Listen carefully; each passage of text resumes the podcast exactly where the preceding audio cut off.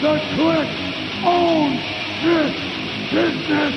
Coming down the aisle, Bimbo, Jimbo, Baby Huey. You know that I'm the cream of the crop. Give me a hell yeah. Today, woo, I've got the style and profile like never before.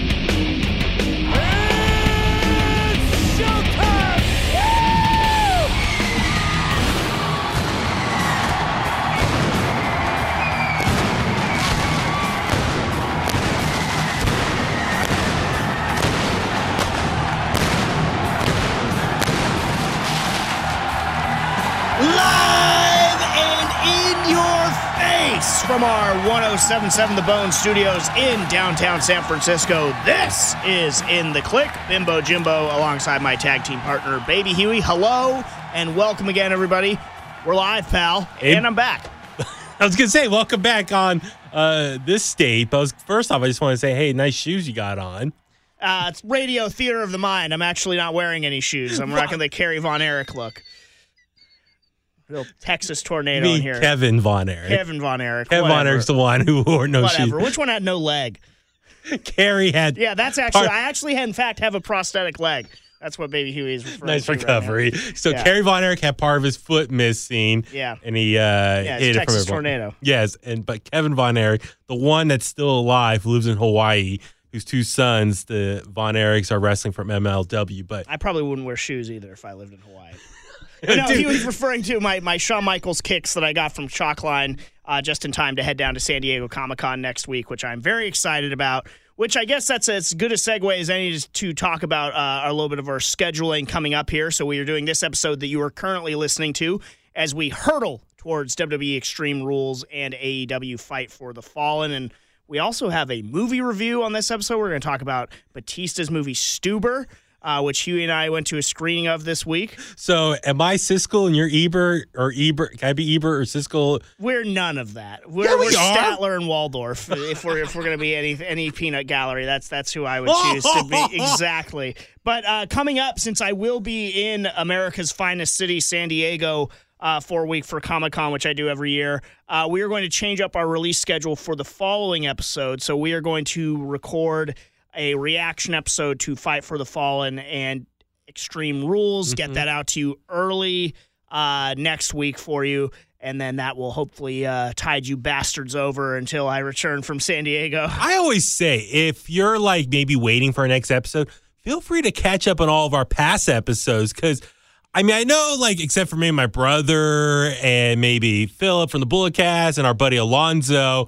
I'm sure all of you have not listened to every single episode in the Kliq. Which by the way, Jimbo, have you realized we're almost at a full year since we started this bad I- I- boy? I, was thinking about that. You know, starting it under this name. I mean, we've been doing wrestling Okay, yeah. content uh, going back for a long time now. Four and a half years. Yeah, so uh, you know it's it's it's good if you ha- if you haven't uh, if you have caught up on all the in the Kliqs officially in the archives. We have a litany of other interviews we did that when we were under a different banner that you can also catch up on. That was going to be our other option was perhaps releasing a best of show for in case you missed it because we really have done a lot of killer interviews that we're both very proud of. I'm just thinking maybe we should re-release as a throwback, like our interview with Bray Wyatt before he fought the Undertaker at WrestleMania we, we have, 31. we have a whole a whole host of them that Stardust? we, that, that we can that we can yeah exactly that's probably my favorite one of all time and it explains a lot of uh, of, of who we are now on on this show. But I just wanted to get that little uh, housekeeping out of the way. Uh, where can they where can they catch us though if they want to you know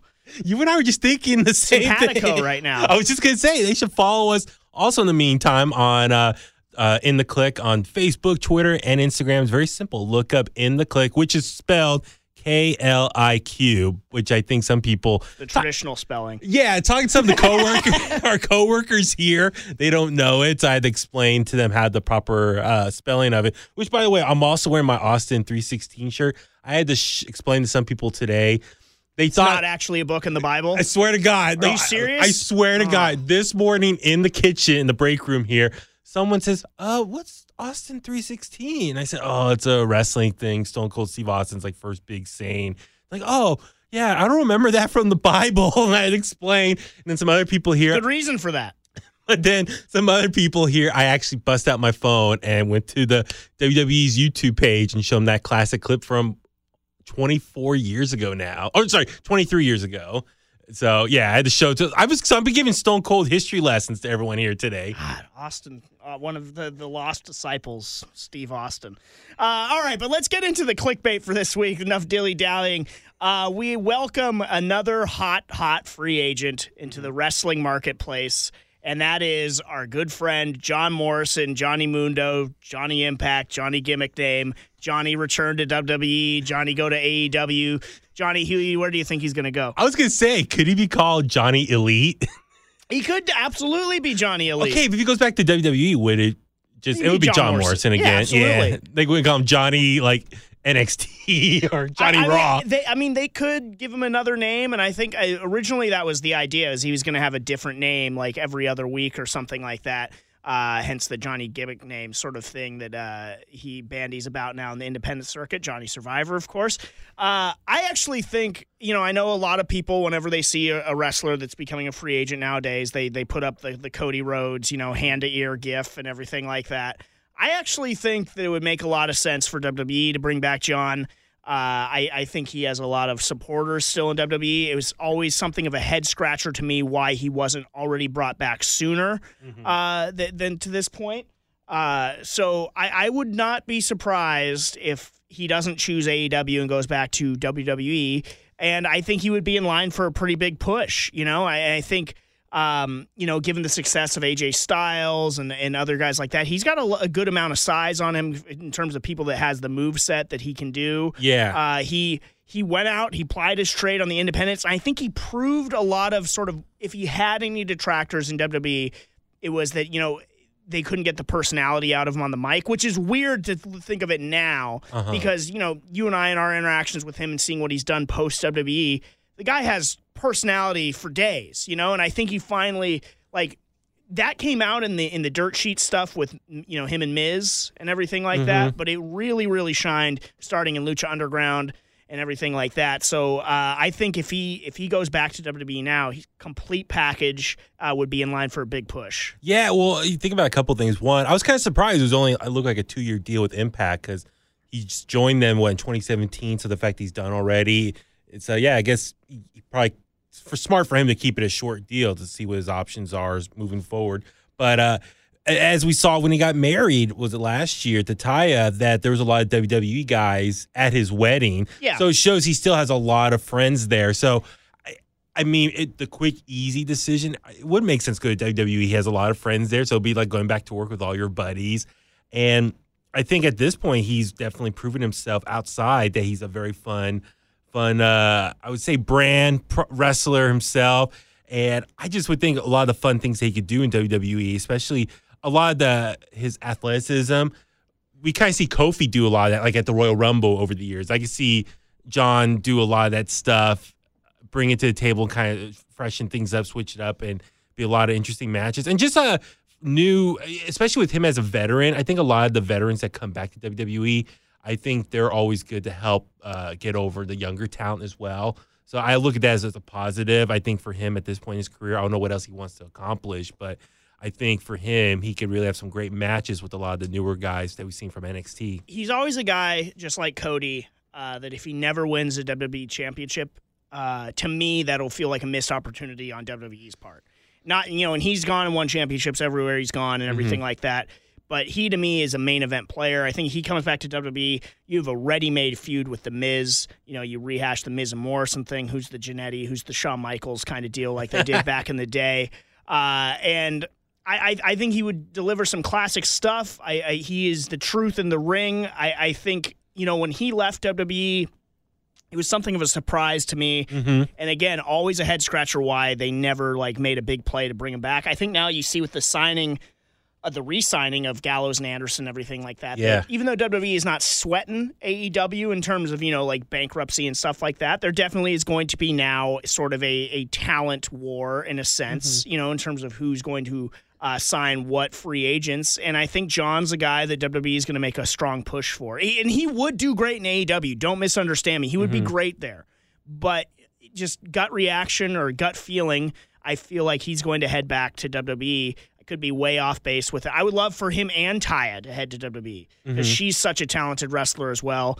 Uh, and you know, we'll we'll see what happens. Well, the other thing too is you got to kind of look at it for um, for John himself. What he's accomplished in the last couple of years is not only his success on Lucha Underground and, and Impact and Survivor and all that stuff, but one, I mean, the vignettes that you showed me of him in Lucha Underground, I think it'd be very fun if they can kind of redo that in some capacity with WWE, and especially with their huge online presence. Some like vignettes or workout type segments or stuff like that. I think it could be really fun Yeah. um, new feature that they can introduce for WWE and their audience. But also keep in mind, like in the last couple of years, I mean, you and I are just talking off the air. I can't believe it's been two years this month since we had him do uh, his San Francisco premiere of his movie Boone the Bounty Hunter up in our, our lounge. And that was one of the most fun events we, you and I got to host.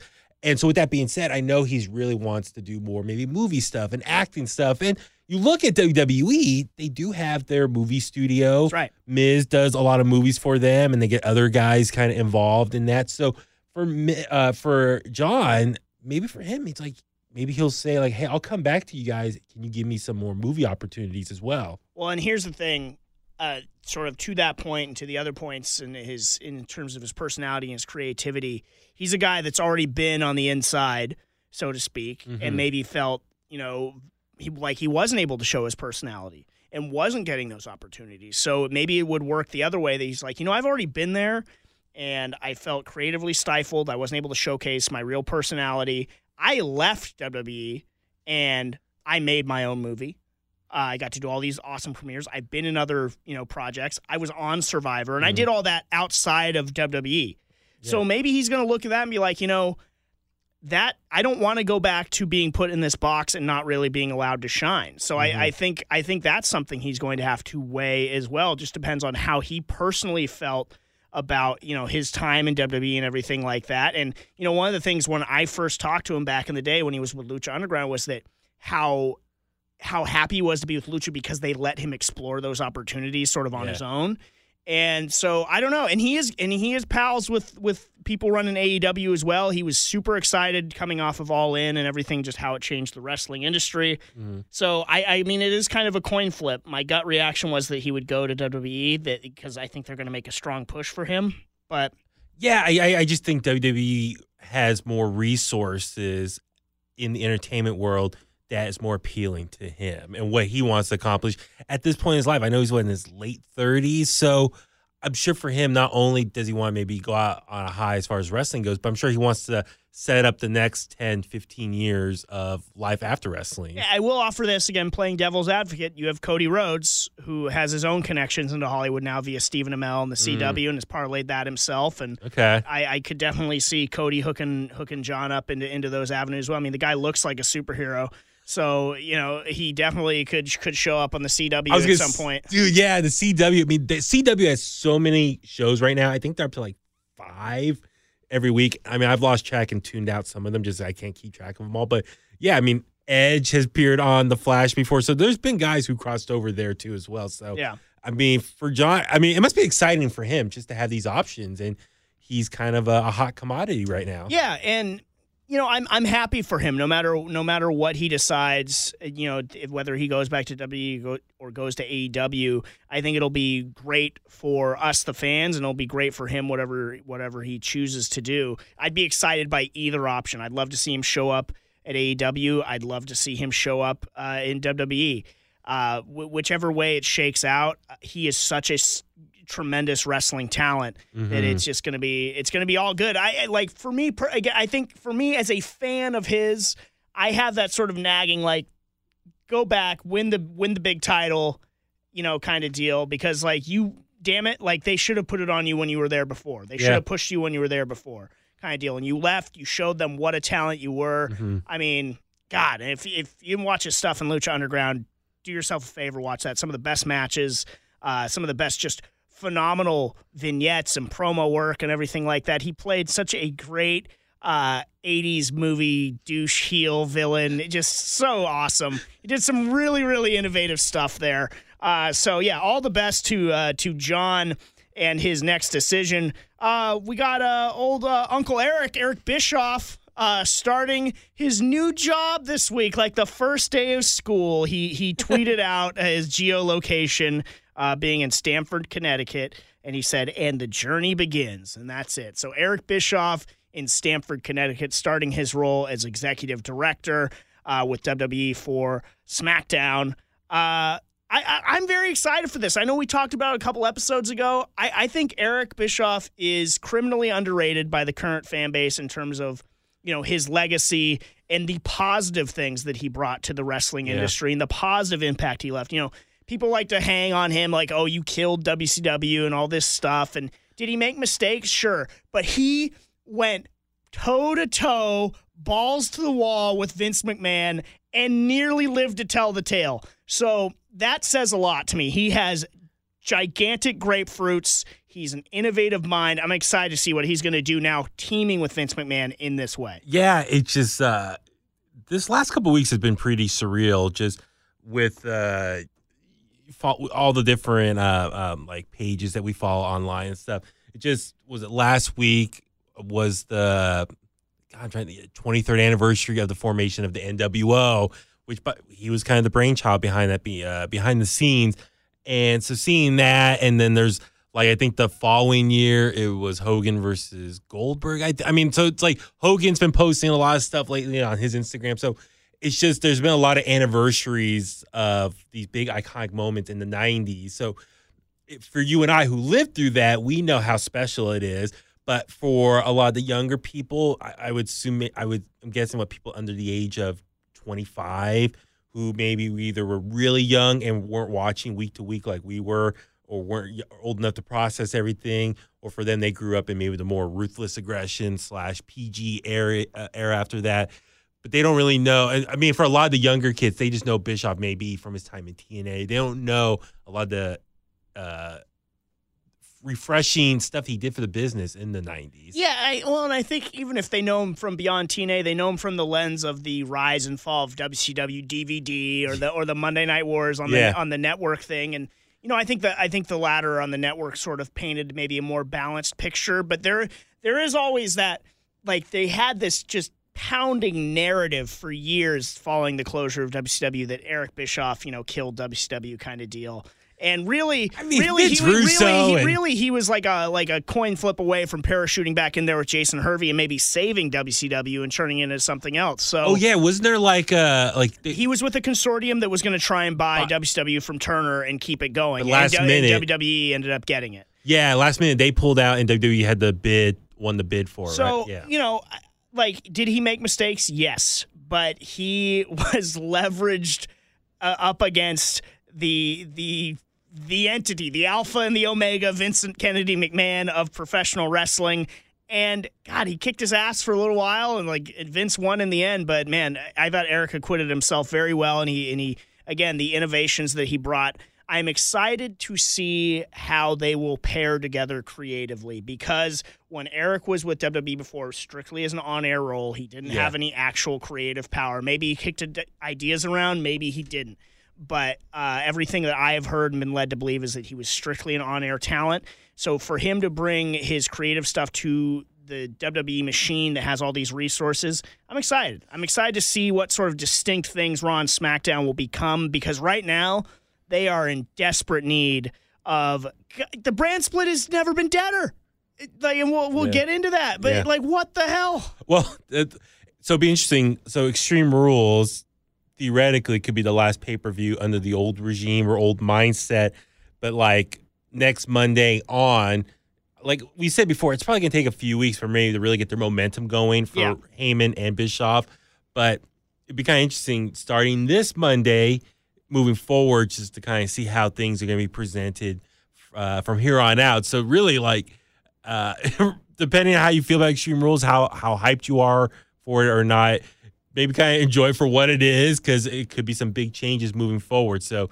If, if you are a fan of this current state of WWE, enjoy it while you can because things are probably going to change for the hopefully for the better in the near future. Yeah, I mean, we will see how much of the current storylines continues to shake out. I, I'm worried about my guy, the best in the world, Shane McMahon, get, get his push continuing. If, if you know if things sort of really change around I read online supposedly Bischoff hates the idea of Shane, what he's doing right now, and that he might potentially. The rumor was he might win the title off Kofi. Apparently, he hates it. So yeah, Shane could be the good uh, uh, uh, Barometer? Yeah, of what things, how much Bischoff maybe quickly Dude. jumps in there. I'm loving Shane, by the way, as a heel and getting and just getting good heat. He's doing it, man. Like you know, the fans love to boo him and everything like that. He he's making the most of what was a nonsensical situation when they had Crown Jewel or whichever one was the World Crown Cup. Jewel, yeah, yeah. yeah, Crown Fool, whatever.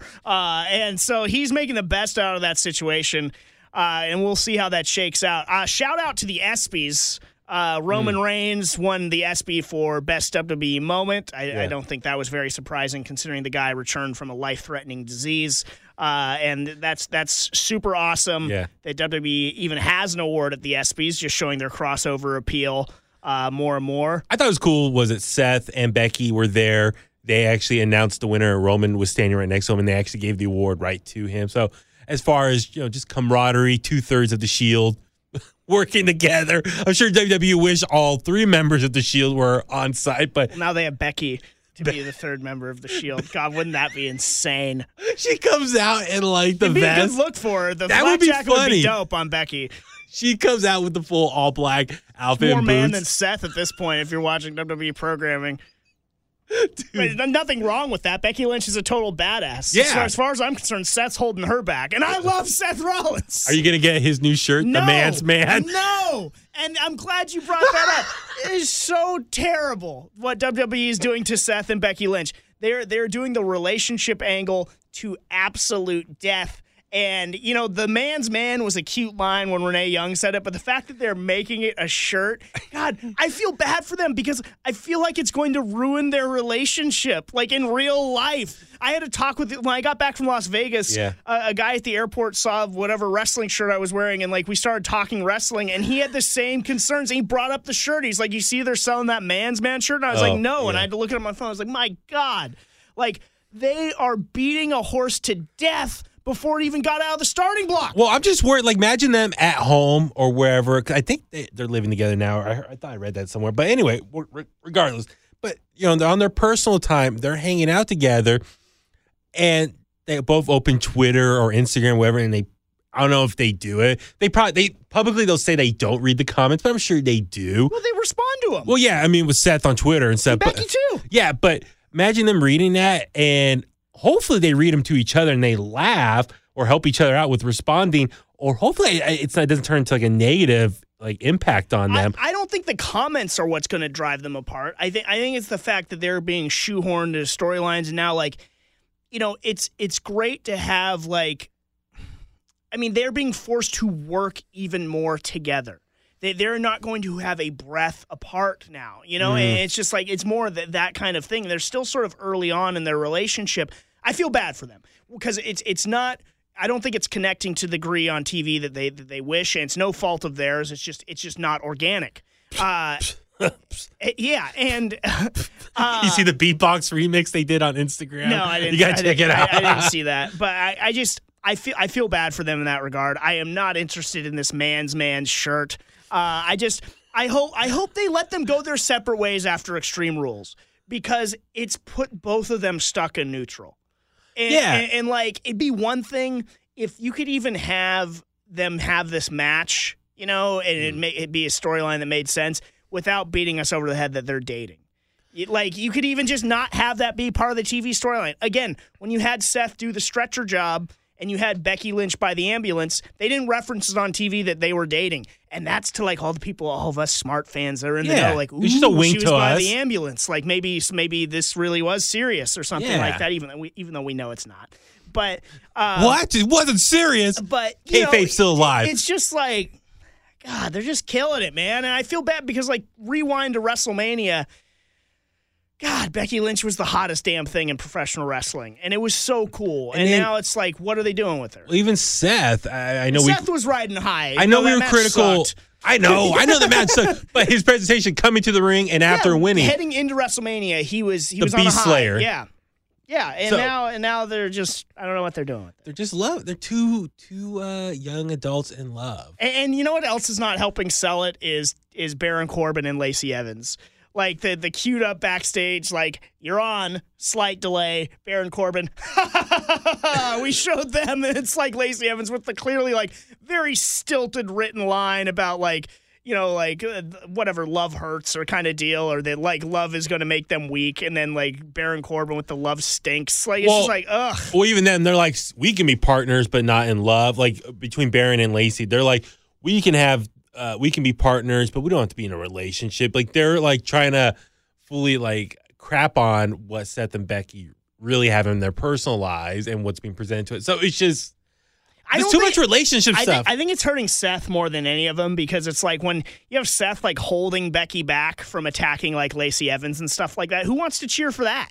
yeah. We no who what no, we want her to go kick her ass. Like you're a heel right now, dude. Like let her go kick her ass. That's pretty cool on Raw though. Them working together as far as uh uh uh what was uh Zelina tried to jump on Seth and he caught her and then she uh her stomach was exposed and Becky came and drop kicked her. That's pretty cool little little uh, what a- teamwork right there. But what a pointless match, though, because once Becky uh, submitted Zelina, like then she just had nothing to do with the match. Like what that a was terrible, odd. What a Yeah. terrible layout. And we had to. Uh, we're gonna get into more in Okay. Raw, but we had another two out of three falls match this week.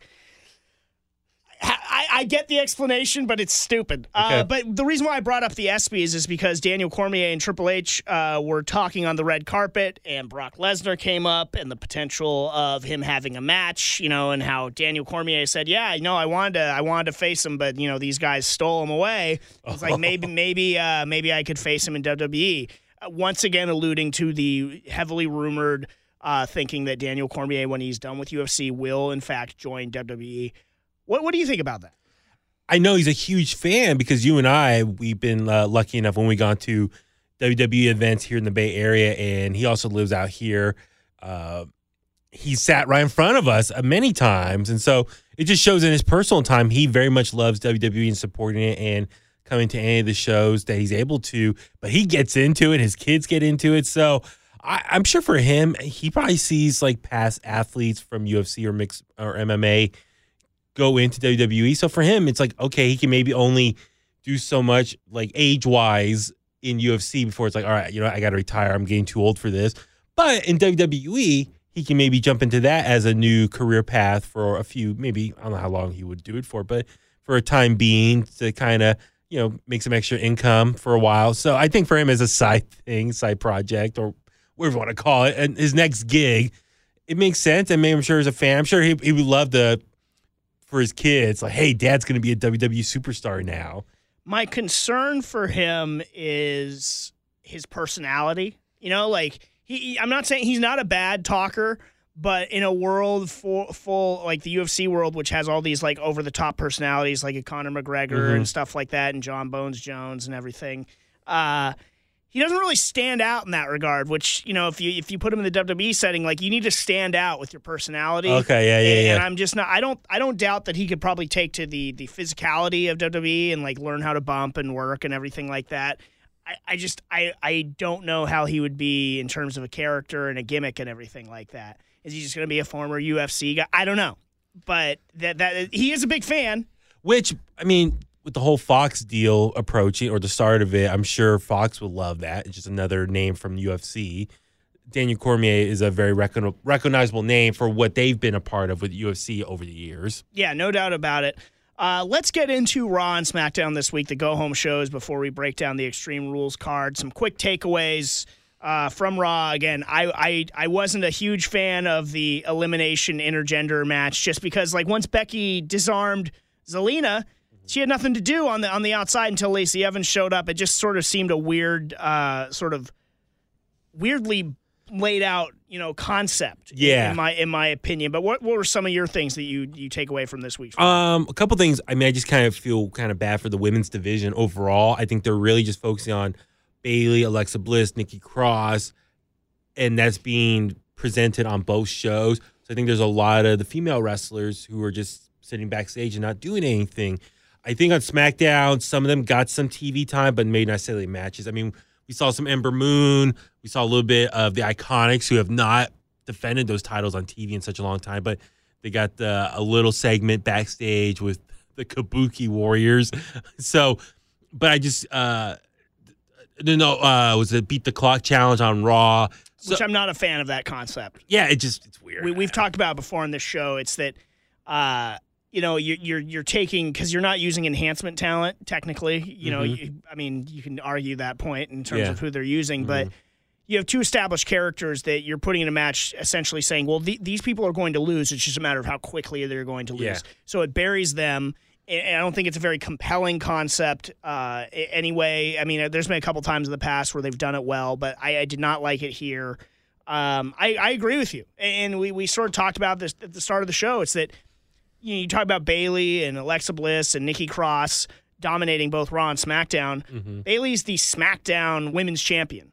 Uh, why can't this like everything that they accomplished uh, this week? They could have easily just accomplished on SmackDown in, Exactly. one, in one segment and one match. Uh, I, I. Well, I was gonna say with Becky, she's the Raw Women's Champion, but she's so caught up with Seth and go up against Lacey and Baron Corbin. Like the title itself is not gaining attention, even though it's winner take all this weekend, which is still a funny concept because like Lacey could pin Seth and Baron Corbin becomes champion just based on the current rules that are established. But yeah, I, I, I just feel like the Raw Women's title is not gaining much attention right now. It's getting caught up in this love relationship. Yeah. And but yeah, I just feel like there's a lot of uh, female superstars who are not getting a lot of TV time. And, and to that end, once again, the disappearing Universal Championship. It's just Mm-hmm. Th- they need to s or get off the pot in terms of the brand split here because it is so diluted and just it doesn't it doesn't mean anything anymore. Like I mean. They don't even talk about really the wild card rule that much anymore because it's just like, Yeah. well, we're just going to have who we need on each show and and the brand split is is essentially meaningless. So whatever they decide to do, like if they want to kill the brand split, I'm fine with that too. But I hope they don't because I think they have a stacked enough roster where you can you can have two distinct rosters and put out two really kick ass shows. But they mm-hmm. have to be hard splits because the moment you start to cross that membrane over, then you're not going to take a risk with somebody else that like maybe needs to be elevated that you're not sure about. Like why would we give Heath Slater a push when we can just we can just bring Roman over for another segment or something like that? Mm-hmm. You're not going to make anybody. You're just going to keep using the same guys that you already view as an established star, and th- th- then the brand split is just pointless. Then it it devolves into like you've been talking about. It's just a SmackDown's just a repeat of Raw. Uh, I will say for Raw, it's cool seeing the club working together still, even though I was a little bummed to see uh, both of them lose to uh, Ricochet because part of me is maybe to kind of um, for Ricochet to build him up as this new ultimate babyface. Maybe he should be getting beaten up week to week on Raws, but the fact that he like the club just reformed last week, and then the following week, uh, Gallows and Anderson both lose to Ricochet. Yeah, I mean, Ricochet looks strong already. I mean, it was great AJ cheering him on and stuff, but I think it would have kind of been better for both of them to beat Ricochet, to really bring Ricochet down a level as the underdog, even though he's the champion, but just going into extreme rules. You stack the cards against Ricochet and like, look, he's he's having trouble defeating the club is three on one. It's so unfair. I would rather just have had them do a handicap match. Yeah. They just do a handicap match and have and have the club go over, uh, you know, and you you do the beat down again and everything like that. And yeah, he has to overcome the odds and stuff. I, I agree because you just reformed the club. You want them to at least look menacing and stuff like that. Um, also, you got Rey Mysterio coming back just to get squashed by Bobby Lashley. I felt I felt bad for my guy Ray Ray there. Uh, that's a tough spot to be in and sort of a, a head scratcher. Well, not even not even acknowledging like Samoa Joe. Like, they're- Well, he's moved on. yeah, I mean, Samoa, yeah, Samoa Joe's moved on, but for for Rey, it's like you know maybe he wants some type of revenge or you know something payback or try to win the title or or not title, but he already lost to Ricochet. But you know what I mean? Just like reestablishing that feud. It's like, hey, I've been gone for a while because of this guy, but continuity. You just got to keep moving on. But uh, I'm trying to think what else. Well, we, we, the main event, like I would have actually ended the show uh, with Ricochet and the club and everything like that. That's what I feel like has had the strongest build and the most interest. But we did have Shane McMahon scouring the arena for for Roman's uh, mystery partner. Uh, and he got uh, Gary the janitor uh, um, and so he came out in a mask, which of course sets up, you know, like a new, you know, right as soon as Shane brings out the mask, that's like it's gonna be somebody else underneath it. And it was Cedric Alexander, but and they made like such a big deal on commentary. It's like, oh my God, Cedric Alexander, he got pinned, he lost. I know. Like it's like they're acting like it's this huge coup for Roman and Cedric Alexander. It's like, dude got beat.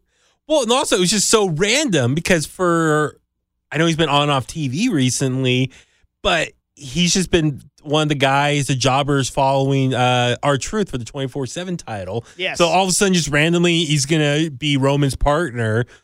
Why? It just came out of nowhere. I hopefully this is him like launching into his own singles push by himself and separating himself from the 24-7 title scene right now. But unless I mean, uh, unfortunately, I'm just thinking what might happen is maybe whatever happened to Extreme Rules, then next week Drew beats the crap out of Cedric one on one, and then that's it. And then Cedric's thrown back into 24 7 crew that's running after, well, I guess be Drake Maverick right now. But, but you get what I'm saying? Like, I don't want this to be a one time thing for Cedric. I actually want this to set him up into something because he's such a talented guy, former cruiserweight champion, and he deserves more. I mean, of course, we can say that about so many people who are just not being used. But yeah, it just felt really random, and hopefully this will lead to. It just didn't make any sense the way they're selling it on TV. Like, oh, they got them. Like they showed Shane and Drew. It's like, no, they they still like accomplished what they wanted. Like, yeah, they won. still lost. Like, what? It just it didn't really make a ton of sense uh, to me there. And then we go to SmackDown. Um, you mentioned the Kabuki Warriors getting to face off with the Iconics a little bit. I don't know why, unless I'm mistaken. Are they doing that match at Extreme Rules or no? Well, okay, that's rumor. Okay, so right now it looks like there's 10 matches so far. There is a rumor that Shinsuke and Finn might get added for the IC title, and then the Kabuki Warriors and the Iconics might get added Yeah. as well. So that could be 12 matches. Too many. Yeah, way too many. Like I think eight is probably a good number. So they're already way over, but Yeah. the rumors they might be adding two more matches. Gosh. Uh, well, and you mentioned Shinsuke Nakamura. That was a standout uh, for me this week on SmackDown. Was Shinsuke being you know back at a prominent spot, getting a win over Finn Balor. I did like on commentary and and, and promo work talking about you know how. You know, I like Finn saying that Shinsuke is desperate to get his career back on track. Oh, And- totally. And like because yeah, his career has not been on track. Like they've like sort of squandered him. So I enjoyed that. I enjoyed that Shinsuke got the win. Uh, I don't know what's next for him. I, I think he needs to be in a big money program, Mm-hmm. and I don't know what the like what the deal is if they're just waiting for Rusev to come back. Um, I wanted to talk about the Bayley Alexa Bliss thing though. Okay. Nikki Cross Okay. uh, and that face off and everything. They're talking about friendships and everything like Mhm. that. And even on Raw, when Nikki was like, you know, like uh, it's going to be a handicap match, you know, so you better hope you have like a friend in your corner. Sasha Banks, Extreme Rules. I mean, I, I, could be teasing, and supposedly, like SummerSlam, they released some advertisement, and in one of the ads, the the photos, it had Sasha Banks in the group photo. So, but was that like a, mistake that they were revealing that Sasha Banks is going to be involved in SummerSlam? So. It would, might make sense for her to come back to this pay per view and then build up into something for her a program in SummerSlam. Sasha Banks, Extreme Rules. Bayley, she ch- either turns on Bayley before the match is over to lead to a DQ and Bayley retaining, or turns on Bayley after the match, setting up them at SummerSlam. I'm all Yep. for that. And isn't that the same weekend? They've had some uh, big matches down in NXT uh, takeovers before in Brooklyn when it Yeah. was SummerSlam weekend. So uh, it kind of makes sense. Maybe they can uh, uh, uh, rekindle that rivalry, which that's something I think you and I talked about because we see how this time last year or almost a year ago now, Becky, Charlotte, their whole feud. I think a lot of people thought you could easily done that with Sasha and Bayley first. Yeah. So, but maybe that's what they're doing. It's like, okay, it's a year later. Let's let's kind of re, let's redo that, but this time around with Sasha and Bayley. But uh, yeah, it, it'd be interesting to see if she does make her appearance. She's been very active on social training. Looks like working out. So I don't get it. I mean, I'm still very confused. This whole how it works with WWE. Like, Maybe she was just burnt out and just needed some time away, and, and they're and they're just cool with that. It's like, hey, rest I mean, they don't encourage it, but they, I think they understand it at certain certain cases. So we'll, we'll see what happens there. I, I would be, I, I think she's going to show up at Extreme Rules, so I'm, I'm looking forward to seeing that potential Yeah. uh, come about. Uh, Kevin Owens, see a baby face now again? I guess so. Which, by the way, like is Kevin Owens trying to be the new Stone Cold? I mean, I know he's been doing the stunner a lot in the last couple months, and bringing that out. And but is Shane trying to be the new Vince McMahon? I think uh, Shane's trying to be who he is, which is the best in the world. And try to be a champion like his dad. He's good. Well, he's going to actually have a reign, you know, unlike his dad. You know, a good one. Yes, Um, but I'm just. but um, I mean, I, the great opening segment between uh, Kevin Owens and Dolph fighting in the parking Yeah. lot. I like that stuff. It just shows like there's more. The wrestling world is bigger than the inside the arena. I love when they do stuff in the hallways, outside. It just expands their world. Yes. And it's a bigger bubble than what it is. I like that stuff. But then even Kevin coming in and grabbing the mic and kind of doing his own version of a little bit of a pipe bomb and calling out Shane and na- name dropping superstars in the back that we haven't seen in a while. So it's like he's doing checking off all the boxes of what a cool badass babyface would do. I he mean, just turned heel. yeah, like well, he came back from his injury Yeah. as a babyface, turned on Kofi in the New Day, been heel ever since, but now he's back to babyface. But remember, has it been like almost two years now when Shane had the rivalry with Kevin Owens? But it was flip flop. Shane was the babyface, Kevin Owens was the Yeah. heel, and then you know Sami helped him out with Hell in the Cell and all that stuff. So it's just kind of amazing that they're kind of repeating themselves, but just flipping the switch on what each guy's role is. Yeah, I just I you know I, I liked the se- I liked both Kevin's segments and everything like that, and I, I liked what he had to say. I think he's doing really well on the mic right now. Um, but it just it, to me it just speaks to a sort of a lack of really firm direction if you're going to flip flop a guy that often, you know. And I just hope whatever they decide, stick with it and let them tell some good stories and everything like that. So. That, that was strange to me. Uh, the one other thing we'll get into about SmackDown before we roll into Extreme Rules, and that is the man who knocks was Cesaro. Yes. Okay. So it's going to be Aleister Black and Cesaro at Extreme Rules, uh, pulling hard for Cesaro here because he needs it way more than Aleister. Black does. That's why I think when he sat down, I'm like, I kind of want out Cesaro to win here. Like, dude, he just started his singles run because Sheamus has been injured and his uh, longevity is kind of in question right now. So Cesaro, ever since uh, I guess was the superstar shakeup, if that, if you want to call that, before the wild card rule took place. But he was having some uh, pretty good matches on Raw. But so it's just interesting that they took someone that's already been on TV pretty regularly challenge Aleister. I thought maybe they would bring someone else who's been off TV for a while, like uh, maybe a Buddy Murphy or something like that. But it's kind of interesting. Yeah, I'm I, with mean, you. I though. think they're going to have a fantastic match. Oh, absolutely. That might be one of the matches of the night, if not AJ and Ricochet. But Exactly. but I I like Cesaro and I kind of want to see him do well. And but at the same time, I have a feeling Aleister's going to go over just because he's the new guy on from NXT, the call up. So you want to start establishing your next generation of stars, and for Yeah. Aleister, you got to do it now. Cesaro, I hate to say, it, he's been there for a while, so he can be no pun intended enhancement for the next I, crew. I really hope this this is a reset for Cesaro and a push for him and a surprise win over Aleister Black. Mm-hmm. Uh, you know, and Aleister will have to go back to the drawing board or something like that. But I I mean, it's it's like they booked themselves into a corner here because closet. Aleister's been doing this whole thing for weeks now about like you know like I need some competition. Somebody challenge me, so it's like you can't really book him to lose necessarily. I, I don't know. well, what do you think about all those promos from Aleister? It, Hit and miss. Yeah, Some were good, some were not so much. he just felt kind of weird to me. I don't know why. It just he had this really cool mystique in NXT. Still very much badass, but a man of few words. But like he let his talking, he would do it in the ring with his wrestling. But now that he's like just sitting, he hasn't been on TV wrestling in a long time, and he's just doing these promos. I don't know. I kind of have like my perception of him is changing, I hate that because I was such a big fan of him, and we've seen him do some amazing matches in person. Just that big send off in uh, Barclays earlier this year. Like I want to remember him for that. Yeah. Well, I think I mean that's and- you know the, the guy what they a guy does in NXT and what a guy does in the main roster. We have to come to terms with the fact is oftentimes very different. Yeah. Um, but I do feel like they've sort of booked fans into a corner in this sense because I don't think fans really want either one of these guys to lose. Yeah. They want to see good things for, for both of them. Uh, so that'll be interesting. So let's get into the Extreme Rules card. Uh, we have the Raw Tag Team Championship on the line, the Revival taking on the Usos. Who do you got? What do you think? Uh, I mean, it's. I look at this match and I look at the Usos and it's like, oh man, they were riding high. They were the hottest thing on SmackDown and Raw. They're pranking the revival for a couple weeks, and it's just they're sort of just lost in the shuffle on Raw. Well, if the Usos win again, it'd be like, okay, they've they've already won the title so many times. I don't know if if they need it to stay relevant. I think they're such a great tag team on their own. They don't need those titles to keep doing what they're doing.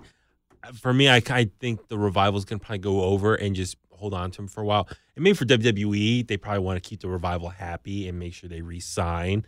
So I don't know. I just it's such a toss up because you can see why both sides need it and don't need it. I just have I think the revival is probably going to retain somehow. Speaking of tag teams, well, I, I think it just sort of, it, it's just more. It's just like it doesn't really matter either way. The tag team division doesn't really matter either way uh, right now, and that sucks because the, those are two very very talented tag teams. Yeah. Uh, and speaking of tag teams, it just reminded me why the hell were the Street Profits on Raw again? It's so weird. They're like narrators, right? I don't know. I mean, I, I heard Paul Heyman's really big on them, yeah. but it's like no, let them do their thing on NXT. Like stay It's just down. also just a weird spot for them to be. in. yeah, It's it's I love their commentary and it's like their interaction. They're awesome. I, they're so entertaining, and I'm so happy to see that this bigger audience is being introduced to them. Maybe it's just a big promo for people to tune into NXT. It's weird. Maybe I don't know. It's weird. Uh, last man standing match: Braun Strowman and Bobby Lashley. Uh, again, loved the LED board spot from a couple weeks ago. That was really awesome. Uh, I got. I you need to go with Braun here. Uh, I think it's weird that Bobby was on Raw and like Braun's like selling like this injury like way more than than Bobby. I'm not a fan of that. I'm a fan of both these guys. I think heel Bobby Lashley is great. Uh, but I'm hopeful under the new regime, this new direction, we we get the the train back a rolling again with Braun Strowman. So I'm going with Bronny here. I don't know. Part of me is like, I think Bobby might keep the momentum going. The fact he's been on TV these last couple weeks, Braun com- comes back, and maybe if he's legit hurt, they can like really write him off. Like Bobby, he comes back and Bobby really sticks it to him, and then they can really write off Braun for a while. Part of me is leaning towards Bobby. I think Bobby also needs a big win as well. God, not at the expense of Braun Strowman. I, I mean, what you say makes sense if it was like anybody else, but it's Braun Strowman. They need to keep him special, and that's it's unfortunate. Uh, if, God, he should have already been champion by now. We've talked about that a lot. Uh, United States Championship match. We have Ricochet taking on AJ Styles. Uh, again, as you alluded to earlier, this could be the match of the night right here. Um, I, I got Ricochet es- escaping with the title here. Uh, you know, wh- whether it's he retains via DQ or or what have you. Uh, but I I think that that that Ricochet holds on to it. Or if, if they shoot it over to AJ Styles, then I think they probably have like a ladder match or something at SummerSlam, and Ricochet gets it right back, and then AJ moves on to other things. Um, but you know, I, I I'm very excited for the these two to like go all out on pay per view though. Totally. I, I mean, I could see Ricochet sneaking out a win. Not just, I mean, we know he's babyface, so he's not like sneaking away like a heel would, but the fact he's just overcoming the odds of three on one, because I'm sure the club, the other two guys are going to be standing outside. So I think he can sneak out a big victory. Like I said, overcoming the odds. I think for Ricochet, it just makes sense for him to to retain here, and just since he's since they've been hot potatoing the U.S. title for the last couple months already, like let's establish him as the long term reigning champion for a while. Let's Yeah. let's let's kind of reset the button and uh, for what that title means because I, I would love to see that U.S. title get some more love and attention again. Uh, Aleister Black and Cesaro, we already talked about. So we have the triple threat tag team match for the WWE SmackDown Tag Team Championship. We have the Planet's champions Daniel Bryan and Rowan, the New Day, and Heavy Machinery. Uh, I'm, I mean, I, I think this is going to be a fun, really good tag team match. I'm excited for this. Uh, I'm loving the Planet's champions, so I'm, I'm hoping they hold on to it here. I think I think they need to keep going with that, and I'm with you. They need they need the eco-friendly tag team titles. So I, I, I'm go- I think they need to s- stay rolling with what's working. I I love heavy machinery so much. I and it's great that they're getting more TV time and they've been booked pretty strong as well as Yeah. of late. So I'm all for it. Uh, I think their momentum started when they defeated AJ Kirsch and Dave Dutra to win the Yes. YOLO, YOLO tag team were, they were riding high off that win. exactly. So I, I really love heavy machinery, but I think it's just not their time yet. It makes more sense for Daniel Bryan, Eric Rowan to retain and just keep going because for Daniel Bryan, since he is one of the bigger names on SmackDown, well, it's supposed to be just SmackDown only, but um, for him, it just keeping that titles around him keeps him, I think, up uh, the na- his name and presence uh, on SmackDown every week. It's worth it then. Uh, Drew Gulak and Tony Nese for the Cruiserweight Championship. Uh, I mean, I don't see any reason to, to shoot it back over to Tony. Exactly. So, Drew, yeah. Well, it's gonna be a busy uh, weekend for him. Drew's gonna be on the Evolve show on Yeah. Saturday, so I'm sure for him, they're probably for doing double duty this weekend. Let's just make sure he holds on to the title as a reward. Another match that figures to not disappoint. This is actually they have a lot of a lot, the Extreme Rules card. I, I'm excited for a good amount of these matches, and I think they're going to deliver some really good stuff in the ring. Uh, Kofi Kingston defending the WWE Championship against Samoa Joe. The build to this has been great. Uh, I, I'm excited for this one. I, I think I think it's still Kofi here for right now, um, but big spot for Joe. Totally. I, I want Samoa Joe to do well, and part of me really wants to see Samoa Joe as champion, but I think there's more for Kofi just to kind of strip it away. Only what three months since WrestleMania. I want to see Kofi have a longer reign. For, but you're right. For Samoa Joe, this is a high spot for him, and who knows? Dolph could maybe get involved somehow as well God, I hope not. but he's not listed right now for anything else, so he can easily get involved because he's been mixing it up in that whole scene right now. So, or even uh let's see, Kevin Owens, he doesn't have anything listed as well. I mean, so there's there's so many guys who's been kind of getting involved in Kofi's business over the last month or so. So there's plenty of other people that can potentially just help Kofi sneak out a win over Samoa Joe. No holds barred tag team match: The Undertaker and Roman Reigns against Shane McMahon and Drew McIntyre. You know, I- I've liked all the Undertaker's involvement in this, uh, and I'm usually, you know, you know, I'm pretty straight shooter on that. You know, sometimes it's been forced and sometimes it hasn't. I do wish they had done a little bit more between Roman and Taker, sort of, you know, there's like mutual respect stuff, you know, after their WrestleMania match and everything. They haven't really done that, so I think that's kind of a miss. Uh, I got I mean, the smart money's got to be on Undertaker and Roman here. You know, two two people that rarely lose on pay per view. Uh, I mean, granted, they are taking on the best in the world and one of my countrymen, Drew McIntyre. So there's that. But Sorry, it took me a second. What country, man? Scottish. Uh, but yeah, I'm, I'm going with Roman and Taker here. Yeah, well, Hopefully, short and sweet. Well, you know Roman's going to be doing the majority of the match. Undertaker's going to be the one hanging out in the corner and getting in the eventual hot tag. But with that being said, I would love to see what body language Undertaker has hanging out in the corner. Is he really to be like a cheerleader, egging and amping uh, Roman on, do, doing whatever he can to kind of get that hot tag? And when he eventually gets in there, you know, he lays it all out. And I'm sure he, for his own ego, and legacy. He doesn't want people to remember that uh, match with Goldberg, so he probably wants to go out big here. Not go out big, but like have a big match here just to kind of even reset what he's been doing the last couple months, especially get that stank off from uh, Saudi Arabia. Uh, last chance, winner take all, mixed tag team extreme rules match. Try saying that three times fast. Uh, for both the WWE Universal Championship and the Raw Women's Championship, we have Seth and Becky, the man's man, taking on Baron Corbin and Lacey Evans. Uh, I mean, I actually, I actually think as much as I haven't liked the the necessary like the build and everything, like I, this is an intriguing matchup because I do think it really could go either way here. Yes. Well, let me ask you this. Okay, I know it's winner take all, so whoever gets pinned, um, the the winners each get their respective titles for their uh, men and women. But uh, if if Baron and Lacey lose, they can no longer get a title shot. But it's only towards Seth Rollins or Becky. Like if Becky or Seth lose it down the road to someone else, then Baron theoretically or Lacey could re-enter the title Correct. with someone else. Correct. But just for as long as these two have their titles, Correct. And they probably don't even have to hold to that anyway. So Yeah. it's just a stipulation. Ah, we skipped over Bayley defending Oh. the SmackDown Women's Championship against Alexa Bliss and Nikki Cross um, in a handicap match. We talked about this earlier. I figure Sasha Banks is going to get involved Yeah. and Bayley leaves with the championship. Yeah.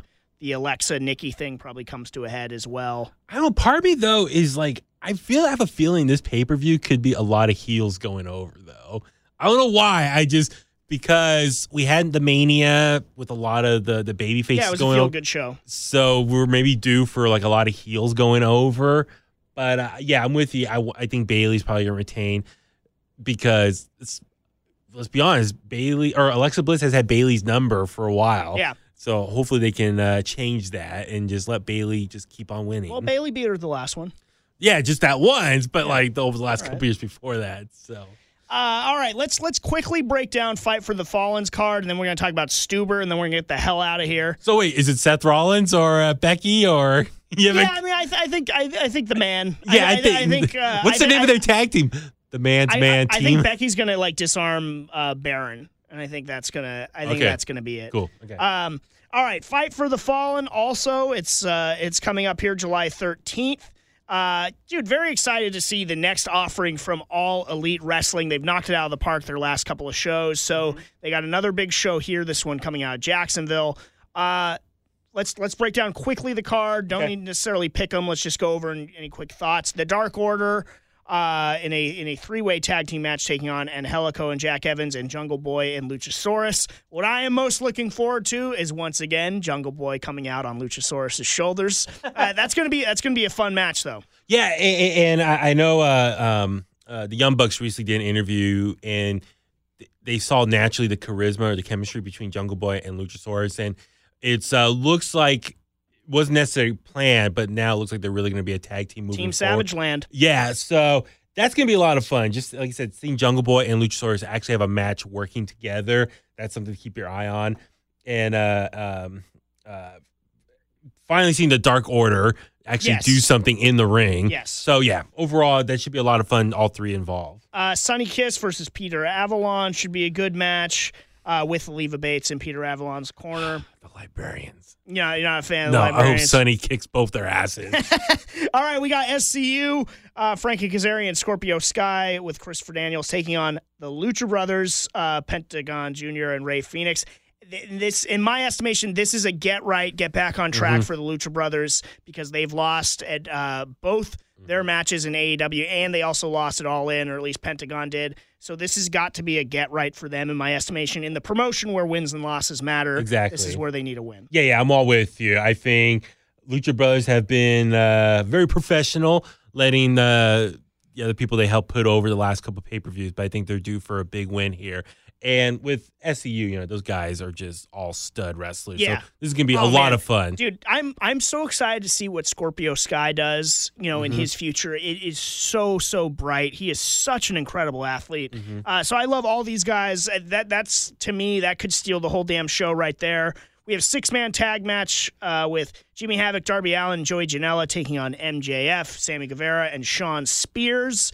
Uh, that one figures to probably have some extracurriculars involved, given given the participants. Yeah, I was gonna say that's like team hardcore right there. All three of those guys, that's what they're all known for. Yeah. Versus all three uh, of the biggest heels in the company. So that's a lot of fun. You got hardcore guys who are all baby faces in their own way versus the, the a-holes. It's interesting having MJF with Shawn Spears, given you know how MJF interacted with Cody following the chair shot and everything like that. yeah. So that that is an interesting sort of uh, dynamic. I would I wouldn't be surprised to see some sort of interplay with the other shoe dropping there.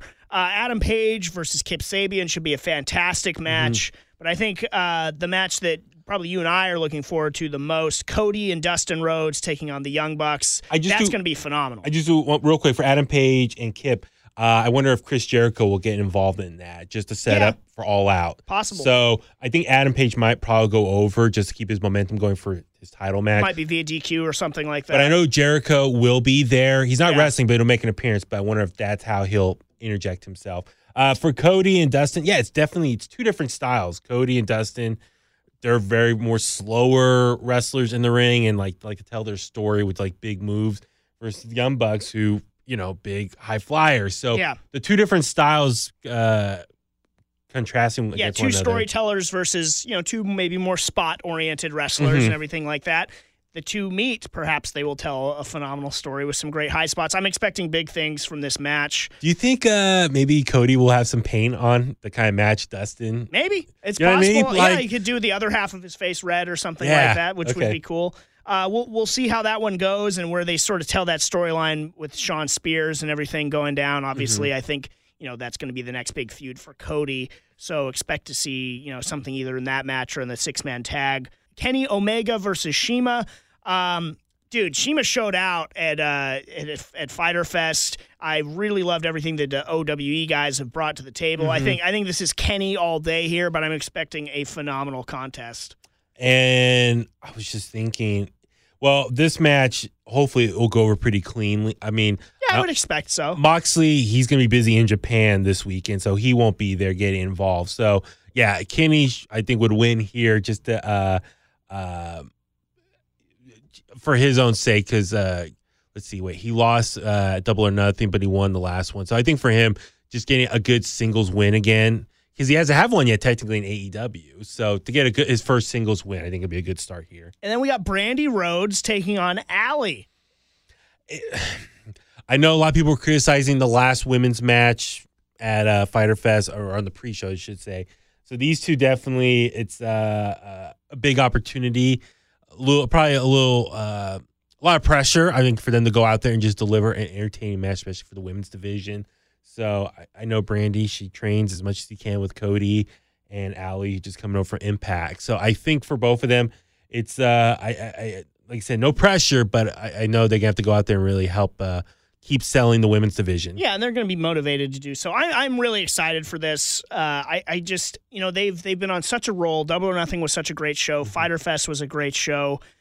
I, I'm looking forward so much to seeing Cody and Dusty, excuse me, Cody and Dustin tag together uh, against the Young Bucks, and just you know building off again. You know, the wrestling business moves so quickly, and the news cycle moves so quickly that you know we have to like we don't have really that much time to stop and reflect. Yeah.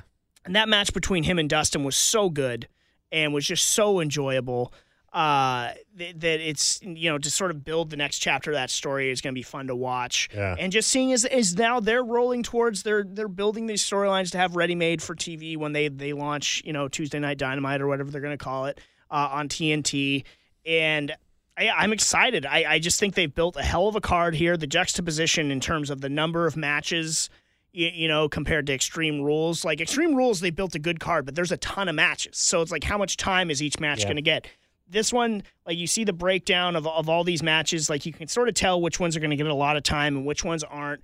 And they have such great performers that I feel like we're going to have just some just incredible, incredible in ring work. Well, also it says here eight matches, but it looks like two of them are going to be on the uh, buy-in. Yeah. So theoretically, only six matches. So Exactly. they're going to have plenty of time to breathe. Exactly, and and that's I that's why they they've been able to pace both of their shows so incredibly well, and nothing's felt like forced. They've told great stories in the ring. I prefer that than to getting everybody on the show. Well, also just keep in mind, hey, this show is streaming for free on the Bleacher Report Live app. So if you want to watch it, download the app uh, on your Roku or whatever, your phone, iPad, computer, and it's cool. You can watch it for free. So Bleacher Report Live app, get it. It's pretty cool. I have it now and been uh, playing around with it. So it's uh, it's a great way, I think, for people to uh, watch AEW wherever you're at. Yep, Fight for the Fallen, July 13th. We've got Extreme Rules following that on July 14th. But you and I, Huey, we were at a movie screening this week. We saw Drax the Destroyer, Big Dave Batista, Deacon Batista's latest film, uh, his star turn in the movie Stuber, an action comedy that left a lot to be desired, if I'm being completely honest. I'm a big Batista fan, um, and I really wanted this to be great. I actually thought the trailers all looked awesome. Uh, it stars Dave Batista. It's got Betty Gilpin, Karen Gillan, who you know as Nebula. I know her as being from the movie Oculus, a WWE Studios film, by the way, and a horror film, and a damn good one. If you haven't seen it, I believe it's still on Netflix. I loved her in Oculus. So I'm a big Karen Gillan fan. Uh, and the guy from Silicon Valley. Uh, Oh, that was Nebula? I did not Yeah. realize that. I'm, oh my god, dude, she had a big role in uh in Infinity War and Endgame. So. Yeah, and she was even better in Oculus. Uh, but yeah, uh, I'm not gonna butcher uh, Stu's uh, Stu's name here. Oh, it's uh, I actually was trying to pr- uh, practice earlier. It's uh, This should be good. Kumail Nan- Na- Nanjiani. Kumail Nanjiani. Naina, Naina Najar. It's not that Kumail hard. Kumail Nanjiani. Naina, Naina, not going to work here anymore.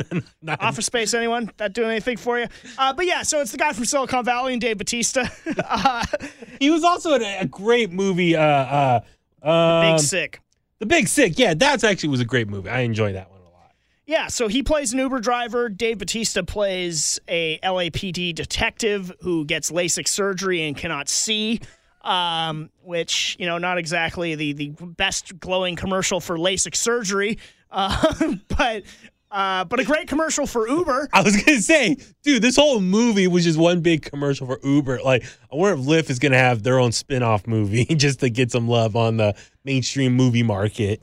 Um, I really wanted to like this movie, uh, and it had some like decent action in it and everything like that. But the comedy fell way short. Like they've tried to force everything. I- barely laughed during the whole movie. I, I laughed a little bit more than you did. A little bit more, but not much more. Um, yeah, uh, We uh, both looked at each other at the end of the movie and said that movie sucked. yeah, it was. Admit it. Yeah, it was not the greatest movie. No, no. I, I could. We left and you said it sucked. I want you to say it. It sucked, Thank you. but You don't have to be a corporate shill on this show. No. You can you can speak your mind. I will say this type of movie, like I, I told you, look, let me give you my um, immediate reaction was. I felt this movie was something you would see like on a late Saturday night on TNT back in the nineties. And your immediate reaction was you did not like it. Yeah. Okay. But- I just but- want to clear that up before you try and put your Huey spin on it, like that somehow this was good. Hey, I'm a Huey corporate guy. You're- Huey, Huey did not like it. It was bad and it was not funny, and I wanted to love it. But I just I felt like there was a lot of forced dro- forced jokes from uh, Stu's character. Yes. Um, some of them didn't hit. Some of them were okay. Some were pretty funny, I thought. But uh, to his credit, his body language and how he kind of presents himself, I think covered up some of the jokes, even though they weren't the best deliver or the best uh, uh, intent. But I think his personality or the way, like you said, his body language, it was definitely it's it's one of those movies where you got like the big tough guy and like the really yeah. uh, small, Effeminate dude. yes, uh, uh, lack of confidence guy, and they both kind of the yin and yang of each other, and they're helping each other out in the end during this whole process of the course of 24 hours. So they really help each other out. the the positives I will say, and we talked about this leaving the theater this week. Uh, it was not Dave's fault. Dave, Dave has He was great. Dave has incredible star power.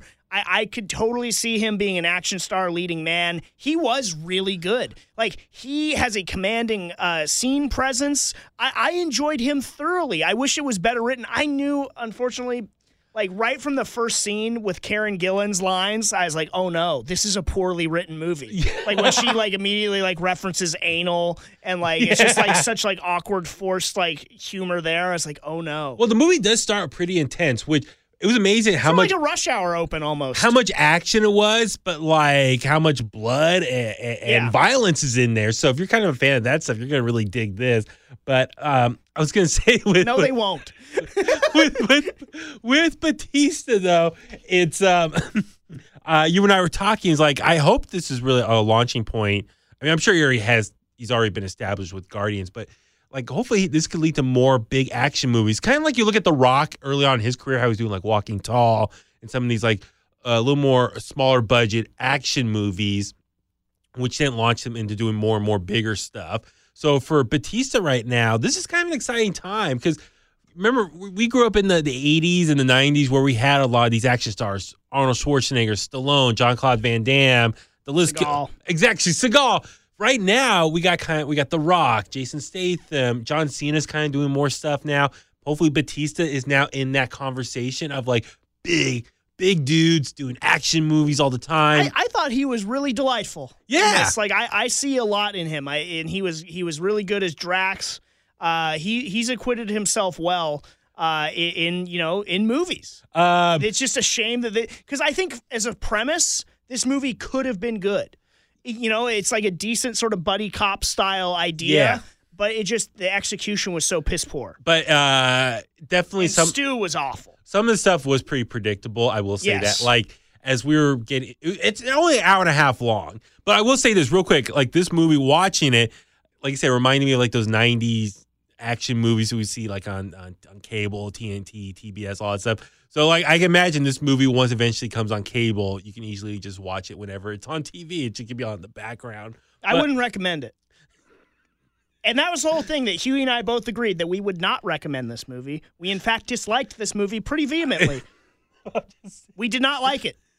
Uh, And we love Dave Batista. It was and great I love Silicon Valley and Karen Gillan. But this movie sucked. I used to love Mira Sorvino in the '90s. well, like- it ain't the 90s anymore. It was just great to see her get this stuff. Uh, but a lot of these characters, like it was very, uh, like I said, predictable what their roles are and how certain things played out by the end. So that was kind of one thing too. It was, just like, oh yeah, these two are talking. It's going to lead to this. So it kind of made sense. I mean, like it was kind of obvious where they were going. But like I said, for Batista, if anything, it's just another movie on his resume that maybe it will lead him to bigger and better projects. They they need yeah, I hope so. Yeah, well we'll leave it there. We've already like I think our podcast or this episode's already longer than uh than, than Stuber itself. Oh, it's almost, so we're in the third act right yeah, now. exactly. So I'm I'm gonna I will say, oh, the fight choreography was pretty good, and like, I mean, that's maybe one advantage Batista has with his wrestling background. I wonder how much input he got to do some of the the moves involved. But with that being said, I think for him, when it comes to action movies, since he's already done it for so many years in wrestling, I think this could be a great stepping stone for him to do more of that stuff. Yeah, I agree, and I, we are hoping for bigger and better, much better things, like good things, for Dave Batista. Give me what I want, Dave, which is a great movie and a fantastic acting career for yourself. What's Gamora? Is it what's Gamora? Is that right? Why is Gamora? Why is Gamora? God damn it, Baby Huey. That's going to do it for us this week. For Baby Huey, I'm Bimbo Jimbo. And remember, if you're not in the Kliq, see ya. I wouldn't want to be ya.